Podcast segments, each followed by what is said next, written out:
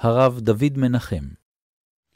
כדי לעבוד את השם בשלמות, צריך האדם להיזהר במחשבה, דיבור ומעשה.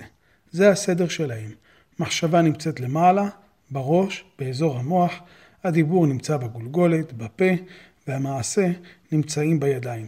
אדם צריך לקיים את חובת האיברים כמו חובת הלבבות, ואת חובת הלבבות כמו חובת האיברים. הוא צריך לצאת ידי הבריות כמו שהוא יוצא ידי שמיים. צריך להיות שלם בין אדם למקום, בין אדם לחברו, בין אדם לעצמו.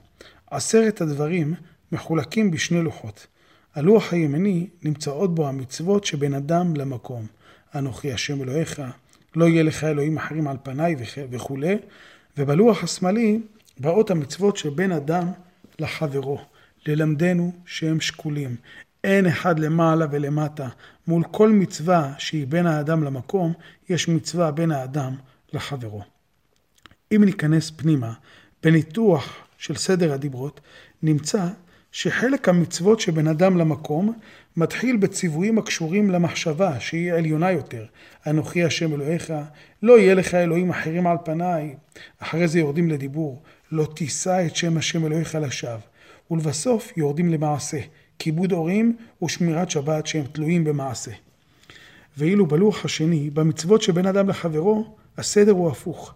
הציווי מתחיל מלמטה, מהמעשה. לא תרצח, לא תנאף, לא תגנוב. אחר כך עוברים לדיבור, לא תענה ברעך את שקר, ומסיימים באיסור המחשבה, לא תחמוד אשת רעך וכו'. ללמדנו ששלמות עבודת השם תלויה בשלושתם גם יחד. אין אחד מהם לפני זולתו. היו שלושה גויים נעלים בדורו של משה, שראו את עצמם ראויים לקבל את התורה. לפי המדרש, שלושתם חיו באותו דור, ואלו הם איוב, בלעם ויתרו. אפשר לומר שאיוב היה מומחה למחשבה, לפילוסופיה. מתוך בדידות ייסוריו הוא שואל את עצמו האם יש משמעות לסבל עלי האדמות? הוא מתעמק בהשגחה, בחקירה אלוהית. בלדד השוחי חברו כבר גער בו. החקר אלוה תמצא, אם עד תכלית שדי תמצא, אתה חושב שבכוחך להבין בשכל שלך בין האדם לעצמו את גדלותו של האלוהים? בלעם היה מומחה בדיבור. עיקר כוחו היה בפיו, כפי שבלק מתאר אותו, כי ידעתי, את אשר תברך מבורך, ואשר תאור יואר. בלעם יש לו כוח בפה, בדיבור.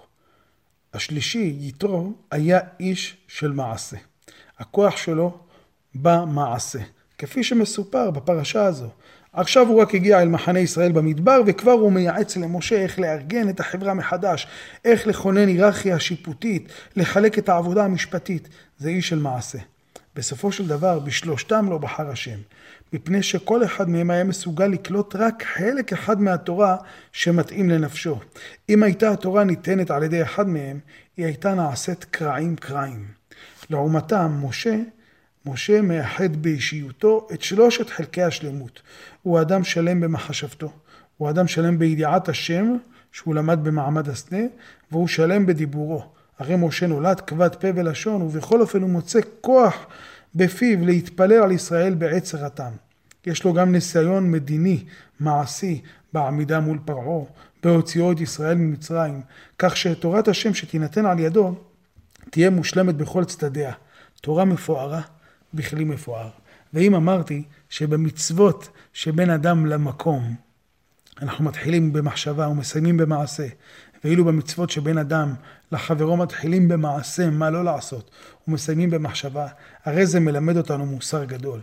הקדוש ברוך הוא בינך ובינו, הוא אומר, קודם כל תקבל עליך עול תורה, תעבוד עם המחשבה, תכיר ותדע כי השם אחד, ויש לי סבלנות, אומר הקדוש ברוך הוא, עד שתגיע למעשה.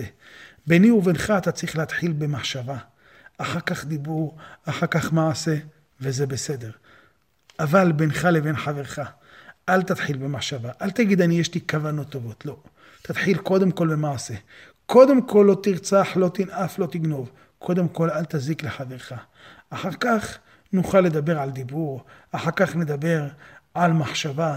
קודם כל אל תזיק לו במעשה, אחר כך אל תזיק לו בדיבור, ואחר, ואחר כך אל תזיק לו גם במחשבה תזכה להגיע למעלה כזו. הקדוש ברוך הוא רוצה בטובתם של ישראל, רוצה בהשלמתם. לכך ניתנו להם עשרת הדברים, כדי ללמד אותנו את השלמות שבין האדם למקום, בין אדם לעצמו ובין אדם לזולתו.